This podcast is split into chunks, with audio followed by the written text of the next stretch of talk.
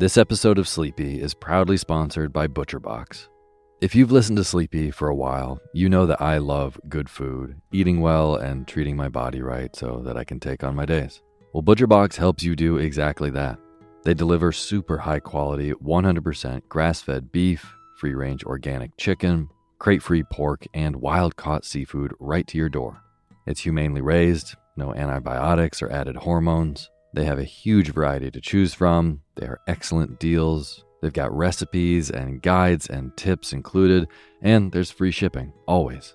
Eating well is a huge factor in getting a good night's sleep, as is sometimes saving the trip to the grocery store and taking some stress out of your daily schedule. I have been loving these deliveries for those reasons. Been cooking up their uh, steak tips with eggs in the morning, with butter and scallions and soy sauce, and I also made a delicious brine chicken roast with lemon parsley gravy. So good. The prices for this kind of quality and convenience is really impressive. Uh, yeah, ButcherBox has made me very happy. So sign up at butcherbox.com slash sleepy and get our special deal. ButcherBox is offering our listeners a free for a year offer plus an additional $20 off. Choose salmon, chicken breast, or steak tips free in every order for a year. Sign up today at butcherbox.com slash sleepy and use code SLEEPY to choose your free for a year offer. Plus, get $20 off your first order. Butcherbox.com slash sleepy. Eat well, sleep well.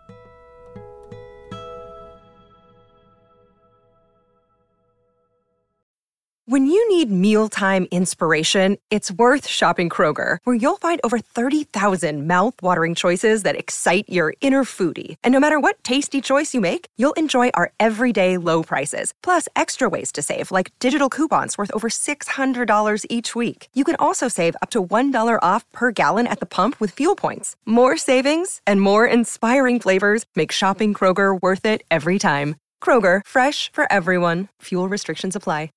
Hey, my name's Otis Gray, and you're listening to Sleepy.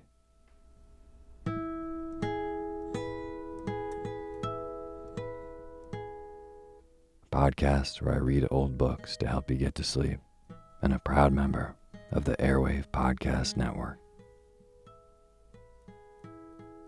I have got a wonderful, snoozy bedtime story for you tonight.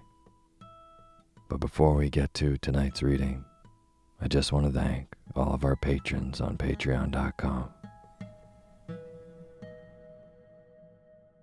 Claire Hazelton, Per Carey Blumvik, Bonnie Woolley, Michelle Manchak, Sarah Crimmins, Stevie, Ember Brightly, Heather McDonald, Oliver Baldonado, Alice Instone, Megsy V, Caroline Lang, Heather Early, Tabitha, Ciara Jimenez, Ariana Rose, Bethwyn Gorman, Rosanna Moore Lockett, Dana Allen, Kaz Marchman, Emily Madeline, and a really big shout out to Meg Berry and her little girls, June and Nev. Meg says that her, June, and Nev uh, listen to the podcast every night, and that was such a uh, humbling thing to hear. And June is turning six uh, soon, so I just wanted to say happy birthday, June. I hope you have an awesome, awesome birthday with Nev, um, and you have a fantastic summer. And for anyone who doesn't know, all of these names that I just read are brand new patrons on patreon.com, which is a website where you can support creators of the work that you like. So, everyone that I just read is now a part of making the Sleepy Podcast by supporting. There's cool perks for joining up. Um, like this last week, if you donated $5 or more, you were entered into a raffle to win this amazing copy of The Secret Garden that we read on the show last week. And I'll be doing the drawing for that tomorrow uh, on our Instagram at sleepy underscore podcast. So if you want to support the show, um, you can go to patreon.com slash sleepy radio and donate even a dollar. It goes a really long way. And again, at $5, you are entered into all of our book raffles moving forward. And you get extra poetry readings every month um, that are exclusive to the $5 Patreon poetry feed.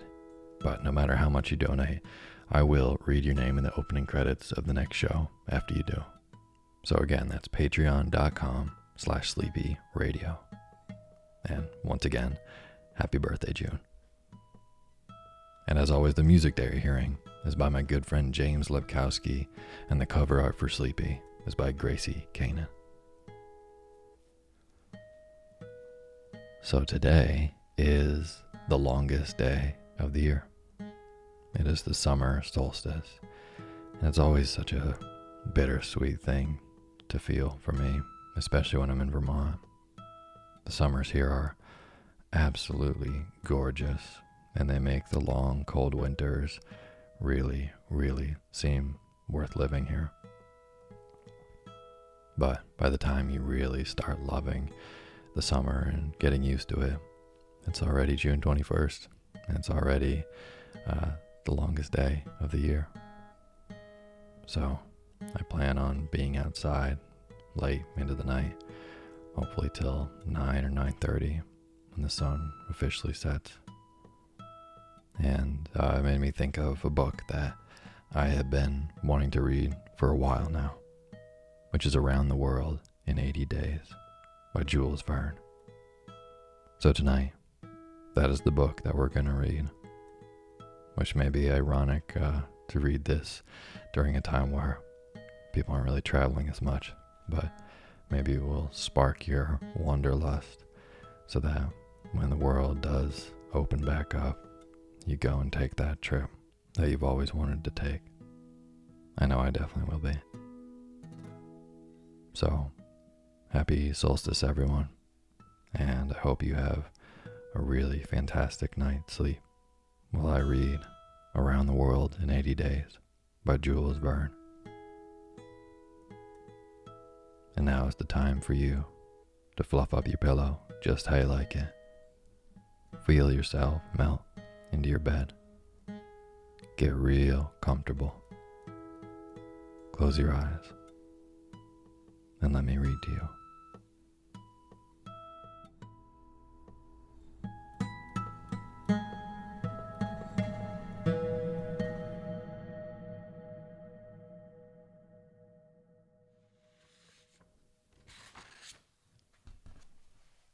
Chapter 1 In which Phileas Fogg and Passer Passepartout accept each other, the one as master, the other as man. Mr. Phileas Fogg lived in 1872 at number 7 Savile Row, Burlington Gardens, the house in which Sheridan died in 1814. He was one of the most noticeable members of the Reform Club, though he seemed always to avoid attracting attention an enigmatic personage about whom little was known, except that he was a polished man of the world. People said that he resembled Byron, at least his head was Byronic, but he was a bearded, tranquil Byron who might live on a thousand years without growing old. Certainly an Englishman, it was more doubtful whether Phileas Fogg was a Londoner. He was never seen on change, nor at the bank, nor in the counting rooms of the city. No ships ever came into London docks of which he was the owner. He had no public employment. He had never been entered at any of the inns of court, either at the Temple, or Lincoln's Inn, or Gray's Inn, nor had his voice ever resounded in the Court of Chancery, or in the Exchequer, or the Queen's Bench, or the ecclesiastical courts. He certainly was not a manufacturer, nor was he a merchant or a gentleman farmer. His name was strange to the scientific and learned societies, and he never was known to take part in the sage deliberations of the Royal Institution, or the London Institution, the Artisans' Association, or the Institution of Arts and Sciences. He belonged, in fact, to none of the numerous societies which swarm in the English capital, from the harmonic to that of the entomologist, founded mainly for the purpose of abolishing pernicious insects. Phileas Fogg was a member of the Reform, and that was all. The way in which he got admission to this exclusive club was simple enough. He was recommended by the Barings, with whom he had an open credit. His checks were regularly paid at sight from his account current, which was always flush. Was Phileas Fogg rich? Undoubtedly. But those who knew him best could not imagine how he made his fortune, and Mr. Fogg was the last person to whom to apply for this information. He was not lavish, nor, on the contrary, avaricious, for whenever he knew that money was needed for a noble, useful, or benevolent purpose, he supplied it quietly and sometimes anonymously. He was, in short, the least communicative of men. He talked very little, and seemed all the more mysterious for his taciturn manner. His daily habits were quite open to observation, but whatever he did was so exactly the same thing that he had always done before that the wits of the curious were fairly puzzled. Had he traveled? It was likely, for no one seemed to know the world more familiarly. There was no spot so secluded that he did not appear to have an intimate acquaintance with it. He often corrected, with a few clear words, the thousand conjectures advanced by members of the club as to lost and unheard of travelers, pointing out the true probabilities, and seeming as if gifted with a sort of second sight. So often did events justify his predictions. He must have traveled everywhere, at least in spirit. It was at least certain that Phileas Fogg had not absented himself from London for many years. Those who were honored by a better acquaintance with him than the rest declared that nobody could pretend to have ever seen him anywhere else. His sole pastimes were reading the papers and playing whist. He often won at this game, which, as a silent one, harmonized with his nature. But his winnings never went into his purse, being reserved as a fund for his charities. Mr. Fogg played, not to win, but for the sake of playing. The game was in his eyes a contest, a struggle with a difficulty, yet a motionless, unwearying struggle, congenial to his taste. Phileas Fogg was not known to have either wife or children, which may happen to the most honest people, either relatives or near friends, which is certainly more unusual. He lived alone in his house in Savile Row, whither none penetrated. A single domestic sufficed to serve him. He breakfasted and dined at the club, at hours mathematically fixed, in the same room, at the same table, never taking his meals with other members, much less bringing a guest with him, and went home at exactly midnight, only to retire at once to bed. He never used the cozy chambers which the reform provides for its favored members. He passed ten hours out of twenty four in Savile Row, either in sleeping or making his toilet. When he chose to take a walk, it was with a regular step in the entrance hall, with its mosaic flooring, or in the circular gallery with its dome supported by twenty red porphyry ionic columns and illumined by blue painted windows. When he breakfasted or dined, all the resources of the club, its kitchens and pantries, its buttery, and dairy, aided to crowd his table with their most succulent stores. He was served by the gravest waiters, in dress coats and shoes with swanskin soles, who proffered the viands in special porcelain and on the finest linen. Club decanters of a lost mold contained his sherry, his port, and his cinnamon spice claret, while his beverages were refreshingly cooled with ice, brought at great cost from the American lakes. If to live in this style is to be eccentric, it must be confessed that there is something good in eccentricity. The mansion in Savile Row, though not sumptuous, was exceedingly comfortable. The habits of its occupant were such as to demand but little from the sole domestic.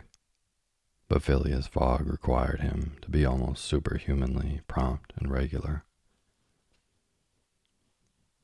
On this very 2nd of October, he had dismissed James Forster because that luckless youth had brought him shaving water at 84 degrees Fahrenheit instead of 86, and he was awaiting his successor, who was due at the house between 11 and half past. Phileas Fogg was seated squarely in his armchair, his feet close together like those of a grenadier on a parade his hands resting on his knees, his body straight, his head erect. He was steadily watching a complicated clock which indicated the hours, the minutes, the seconds, the days, the months, and the years. At exactly half past eleven, Mr. Fogg would, according to his daily habit, quit Savile Row and repair to reform. A rap at this moment sounded on the door of the cozy apartment where Phileas Fogg was seated, and James Forster, the dismissed servant, appeared. A new servant, said he. A young man of thirty advanced and bowed. You are a Frenchman, I believe, asked Phileas Fogg, and your name is John? Jean, if monsieur pleases replied the newcomer. Jean Passepartout, a surname which has clung to me because I have a natural aptness for going out of one business into another. I believe I'm honest, monsieur, but to be outspoken, I've had several trades. I've been an itinerant singer, a circus rider, when I used to vault like Leotard, and dance on a rope like Blondin. Then I got to be a professor of gymnastics, so as to make better use of my talents. And then I was a sergeant fireman at Paris and assisted at many a big fire. But I quitted France five years ago, and wishing to taste the sweets of domestic life, took service as a valet here in England.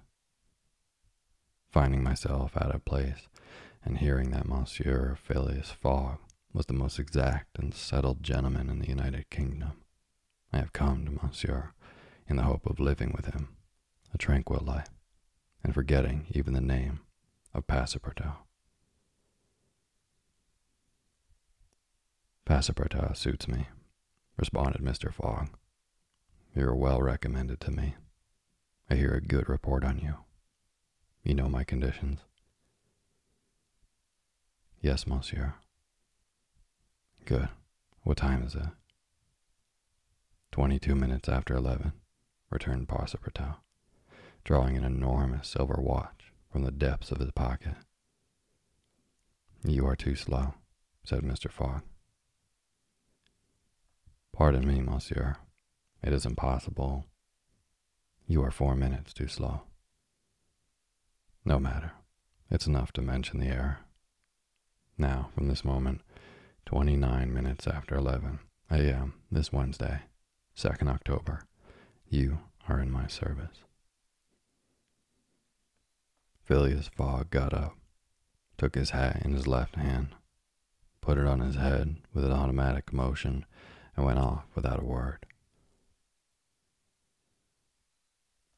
Passepartout heard the street door shut once. It was his new master going out. He heard it shut again. It was his predecessor, James Forster, departing in his turn. Passepartout remained alone in the house in Savile Row.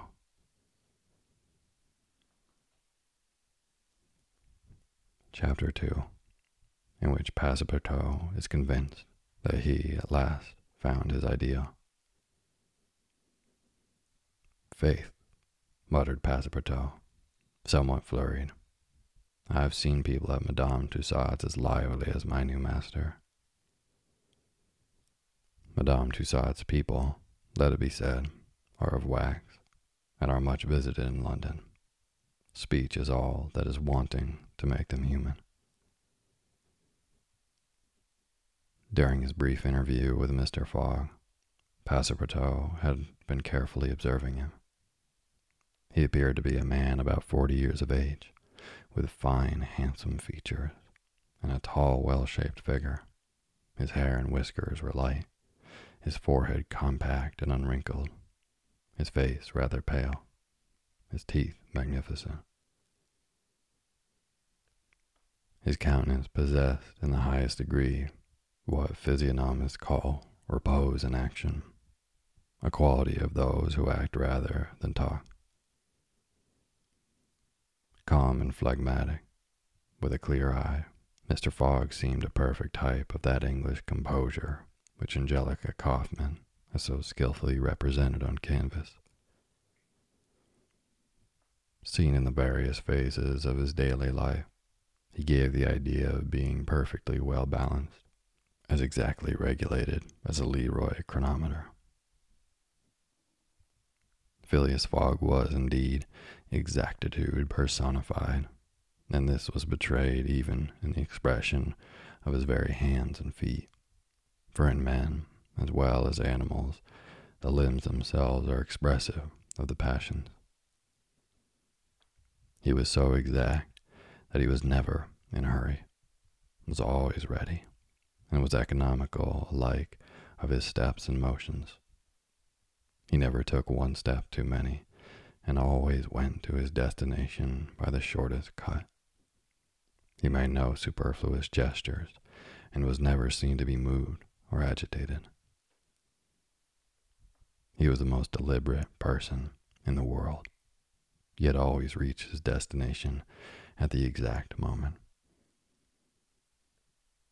He lived alone, and, so to speak, outside of every social relation, and as he knew that in this world account must be taken of friction, and that friction retards, he never rubbed against anybody.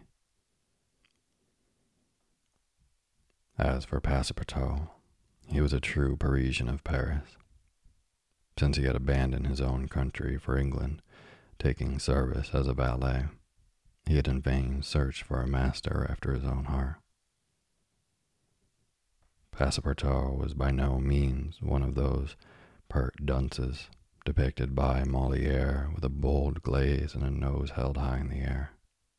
He was an honest fellow, with a pleasant face, lips a trifle protruding, soft mannered and serviceable, with a good round head, such as one likes to see on the shoulders of a friend. His eyes were blue, his complexion rubicund, his figure almost portly and well built, his body muscular, and his physical powers fully developed by the exercises of his younger days. His brown hair was somewhat tumbled, for while the ancient sculptors are said to have known eighteen methods of arranging Minerva's tresses, Passepartout was familiar with but one dressing his own. Three strokes of a large tooth comb completed his toilet. It would be rash to predict how Passepartout's lively nature would agree with Mr. Fogg. It was impossible to tell whether the new servant would turn out as absolutely methodical as his master required. Experience alone could solve the question. Passepartout had been a sort of vagrant in his early years, and now yearned for repose but so far he had failed to find it, though he had already served in ten English houses. But he could not take root in any of these. With chagrin, he found his masters invariably whimsical and irregular, constantly running about the country or on the lookout for adventure.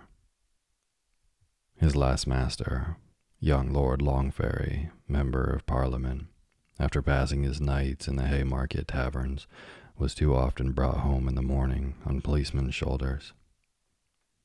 Passepartout, desirous of respecting the gentleman whom he served, ventured a mild remonstrance of such conduct, which, being ill received, he took his leave. Hearing that Mr. Phileas Fogg was looking for a servant, and that his life was one of unbroken regularity, that he neither traveled nor stayed from home overnight, he felt sure that this would be the place he was after. He presented himself and was accepted, as has been seen. At half past eleven, then, Passepartout found himself alone in the house in Savile Row. He began its inspection without delay, scouring it from cellar to garret. So clean, well arranged, solemn a mansion pleased him. It seemed to him like a snail shell, lighted and warmed by gas, which sufficed for both of these purposes. When Passepartout reached the second story, he recognized at once the room which he was to inhabit, and he was well satisfied with it. Electric bells and speaking tubes afforded communication with the lower stories, while on the mantel stood an electric clock, precisely like that in Mr. Fogg's bedchamber, both beating the same second at the same instant. That's good. That'll do, said Passepartout to himself. He suddenly observed hung over the clock a card which, upon inspection, proved to be a program of the daily routine of the house.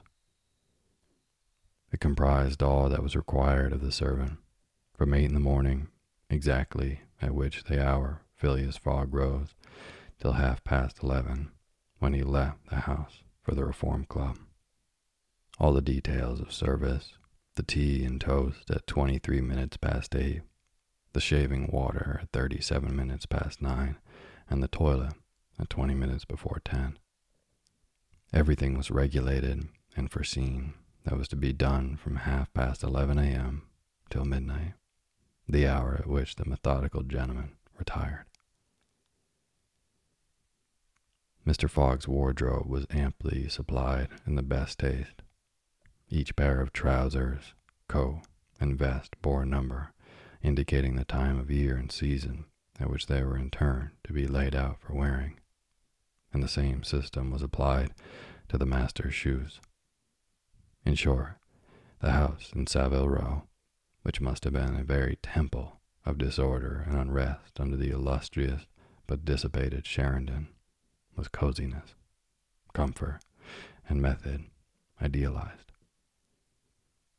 There was no study nor were there books, which would have been quite useless to Mr. Fogg. For at the Reform, two libraries, one of the general literature and the other of law and politics, were at his service. A moderate sized safe stood in his bedroom, constructed so as to defy fire as well as burglars, but Passepartout found neither arms nor hunting weapons anywhere. Everything betrayed the most tranquil and peaceable habits. Having scrutinized the house from top to bottom, he rubbed his hands. A broad smile overspread his features, and he said joyfully, This is just what I wanted. Ah, we shall get on together, Mr. Fogg and I. What a domestic and regular gentleman. A real machine. Well, I don't mind serving a machine.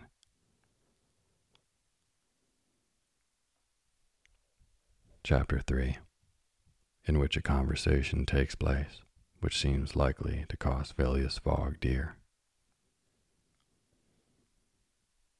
Phileas Fogg, having shut the door of his house at half past eleven, and having put his right foot before his left five hundred and seventy-five times, and his left foot before his right five hundred and seventy-six times, reached the Reform Club an imposing edifice in Pall Mall, which could not have cost less than three millions. He repaired at once to the dining room, the nine windows of which open upon a tasteful garden, where the trees were already gilded with an autumn coloring, and took his place at the habitual table, the cover of which had already been laid for him. His breakfast consisted of a side dish, a broiled fish with Reading sauce, a scarlet slice of roast beef garnished with mushrooms, a rhubarb and gooseberry tart, and a morsel of Cheshire cheese, the whole being washed down with several cups of tea, for which the reform was famous. He rose at thirteen minutes to one and directed his steps towards the large hall a sumptuous apartment adorned with lavishly framed paintings. A flunky handed him an uncut Times, which he proceeded to cut with a skill which betrayed familiarity with this delicate operation. The perusal of this paper absorbed Phileas Fogg until a quarter before four, whilst the Standard, his next task, occupied him till the dinner hour. Dinner passed as breakfast had done, and Mr. Fogg reappeared in the reading room and sat down to the Pall Mall at twenty minutes before six. Half an hour later, several members of the Reform came in and drew up to the fireplace, where a coal fire was steadily burning. They were Mr. Fogg's usual partners at whist Andrew Stewart, an engineer, John Sullivan and Samuel Fallentin, bankers, Thomas Flanagan, a brewer, and Gauthier Ralph, one of the directors of the Bank of England, all rich and highly respectable personages, even in a club which comprises the princes of English trade and finance. Well, Ralph, said Thomas Flanagan, what about that robbery? Oh, replied Stewart, the bank will lose the money. On the contrary, broke in Ralph, I hope we may put our hands on the robber. Skillful detectives have been sent to all principal ports of America and the continent, and he'll be a clever fellow if he slips through their fingers. But have you got the robber's description?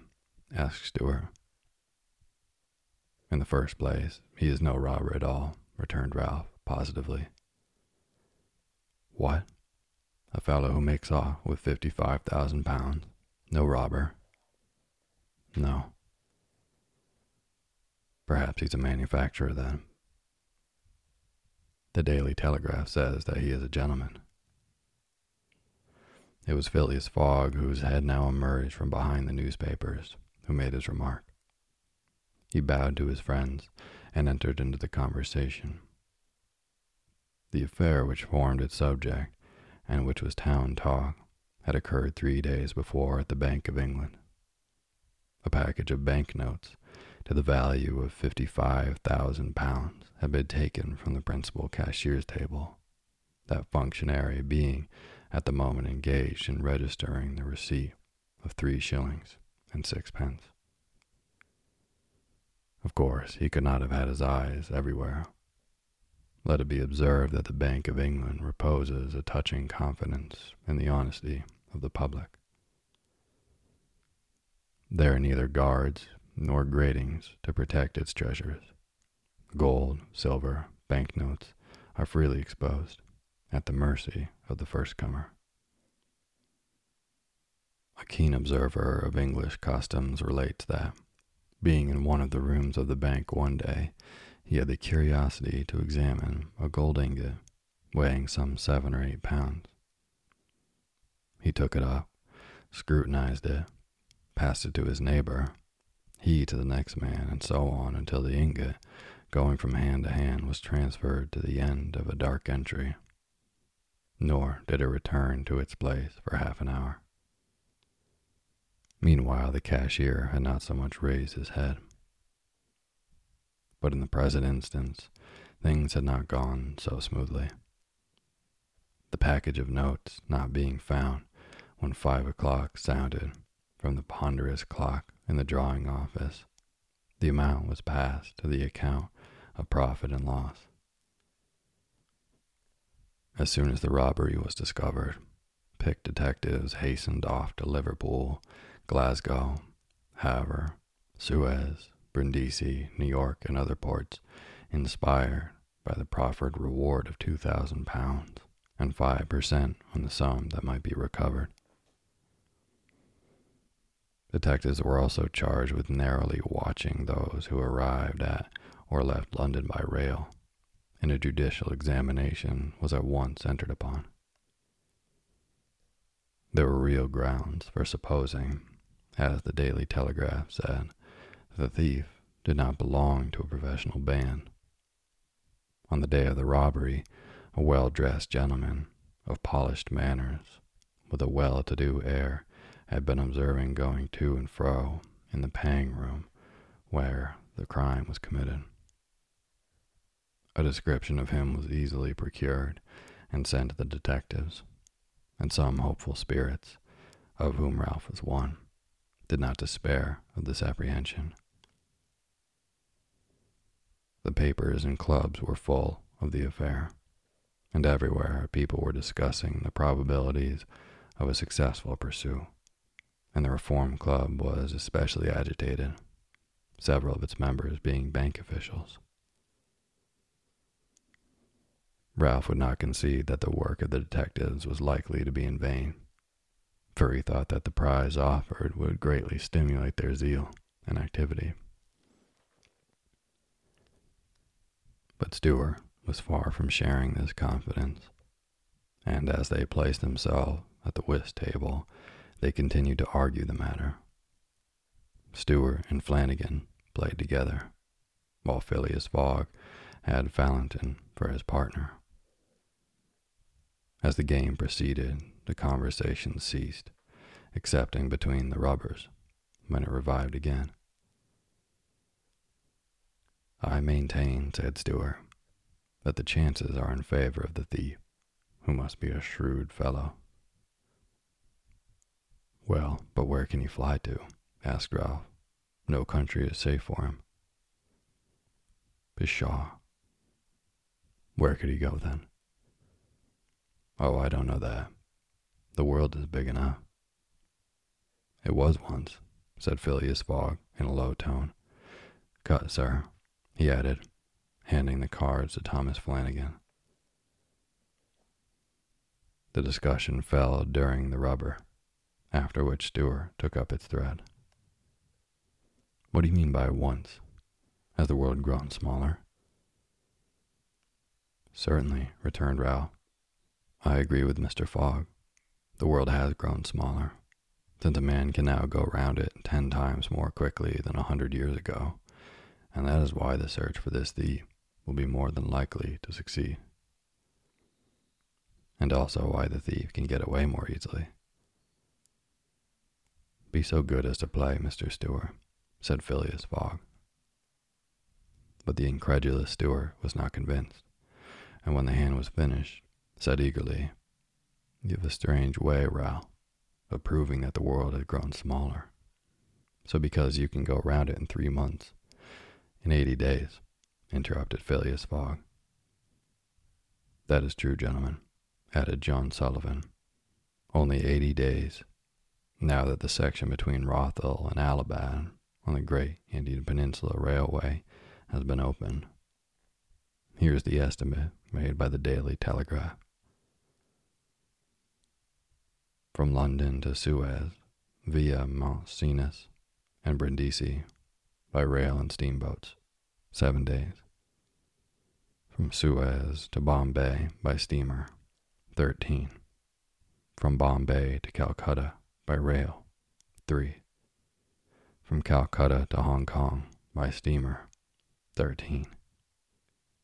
From Hong Kong to Yokohama, Japan by steamer. 6. From Yokohama to San Francisco by steamer. 22. From San Francisco to New York by rail. 7. From New York to London by steamer and rail. 9. Total 80 days. Yes, in 80 days, exclaimed Stewart, who was in his excitement made a false deal. But that doesn't take into account bad weather, contrary winds, shipwrecks, railway accidents, and so on. All included, returned Phileas Fogg, continuing to play despite the discussion. But suppose the Hindus and Indians pull up the rails, replied Stewart. Suppose they stop the trains, pillage the luggage vans, and scalp the passengers. All included, calmly retorted Fogg, adding, as he threw down the cards, two trumps. Stewart, whose turn it was to deal, gathered them up and went on. You are right, theoretically, Mr. Fogg, but practically, practically also, Mr. Stewart. I'd like to see you do it in 80 days. It depends on you. Shall we go? Heaven preserve me, but I would wager four thousand pounds that such a journey, made under these conditions, is impossible. Quite possible, on the contrary, returned Mr. Fogg. Well, make it then. The journey around the world in eighty days? Yes. I should like nothing better. When? At once. Only I warn you that I shall do it at your expense. It's absurd, cried Stewart, who was beginning to be annoyed at the persistency of his friend. Come, let's go on with the game. Deal over again, then, said Phileas Fogg. There's a false deal. Stewart took up the pack with a feverish hand, then suddenly put them down again. Well, Mr. Fogg, said he, it shall be so. I will wager the four thousand on it. Calm yourself, my dear Stewart, said Fallentin. It's only a joke. When I say I'll wager, returned Stewart, I mean it. All right, said Mr. Fogg. And turning to the others, he continued, I have a deposit of twenty thousand at Barings, which I will willingly risk upon it. Twenty thousand pounds, cried Sullivan.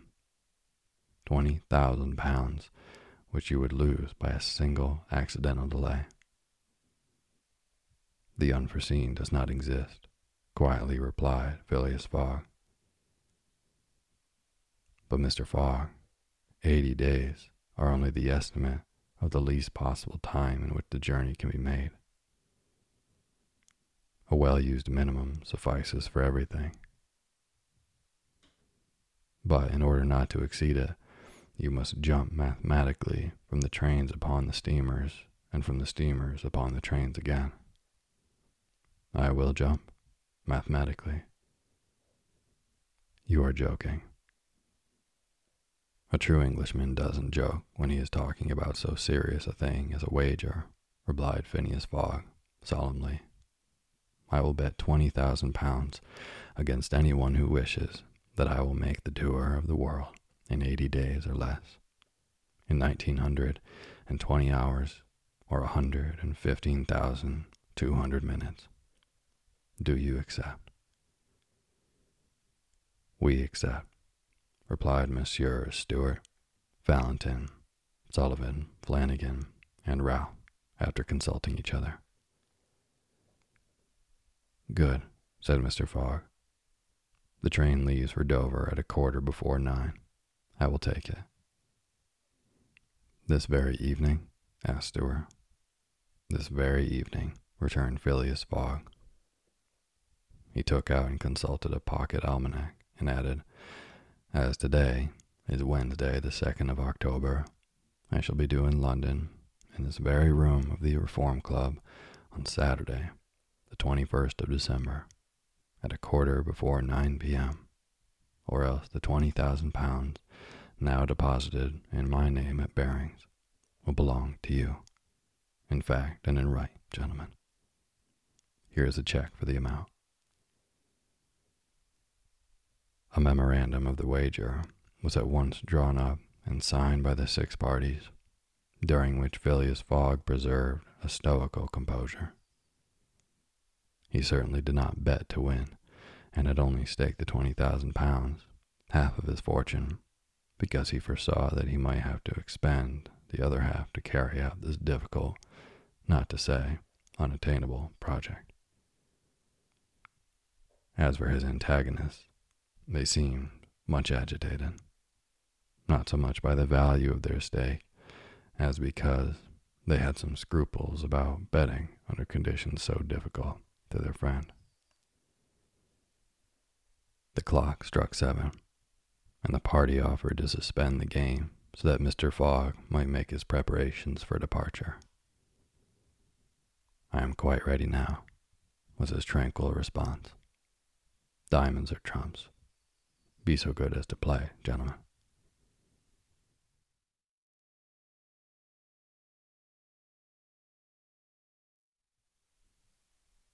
Thank you for listening to Sleepy. Good night.